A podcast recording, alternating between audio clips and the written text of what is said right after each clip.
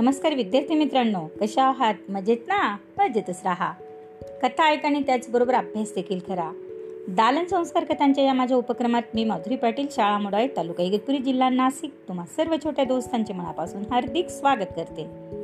मुलांनो या उपक्रमात आपण ऐकत आहोत गमतीदार कथा. चला तर मग सुरू करूयात आजची कथा. कथेचे नाव आहे आईची तळमळ. एकदा नेहमीप्रमाणेच बादशहा वेश पालटून शहरात भटकायला निघाला. त्याच्यासोबत बिरबल होता रक्षक होते आणि सरदारही होते.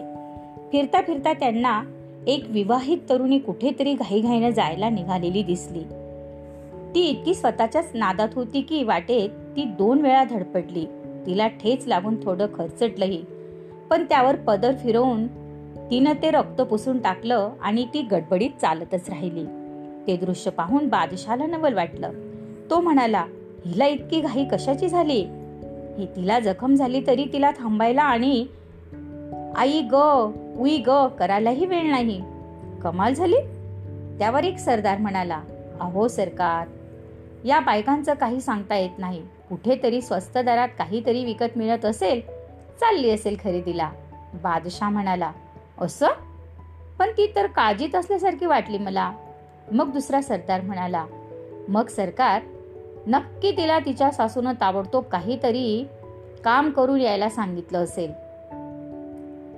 ते वेळेवर झालं नाही तर सासूची बोलणी खायला लागतील याची भीती वाटत असेल तिला. बादशाह विचारात पडला. तो काही बोलणार तोच एक तिसरा सरदार म्हणाला. सरकार मला तरी यात काही तरी काळ बेर दिसतय. या बाईचा बहुतेक कुणीतरी प्रियकर असेल. संध्याकाळी कुठेतरी चोरून लपून चपून भेटायचं ठरलं असेल आणि तिला झाला असेल उशीर. त्यामुळे ती गडबडीत धावत पडत निघाली असेल. कारण फार उशीर झाला तर प्रियकर रागवेल. निघून जाईल किंवा लोक पाहतील. अशी काहीतरी तिच्या मनात भीती असावी. सरदारांचे वेगवेगळे तर्क ऐकून बादशाची चांगलीच करमणूक झाली. तो हसायला लागला. मग तो बिरबलला म्हणाला काय रे बिरबल? तुला नाही का काही म्हणायचं?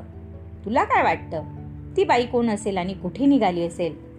बिरबल इतका वेळ शांतपणे सगळ्यांची मतं ऐकत होता आणि समोरच्या दृश्याचं निरीक्षणही निरीक्षणही करत होता. तो म्हणाला खवीन मला या सरदाराचं एक सरदारांचं एकही मत पटत नाही. माझ्या मते ही बाई आपल्या मुलाच्या ओढीनं घराकडं निघालेली आहे. मला तरी तिच्यात आईची तळमळ दिसते. सगळे सरदार एकमुखानं म्हणाले हां काहीतरीच. या बिरबलाचं नेहमीच काहीतरी जगावेगळं असतं. उगी उगीच आपला स्वतःला शहाण समजत असतो. बादशाह म्हणाला बिरबल तुझं मत खरे की खोटं हे आम्हाला कसं कळणार? सिद्ध करून दाखव. बिरबल म्हणाला ठीक आहे आत्ता सिद्ध करून दाखवतो. असं म्हणून बिरबलानं त्या बाईला हाक मारून थांबवलं. म्हणाला ताई जरा एक पत्ता सांगता का?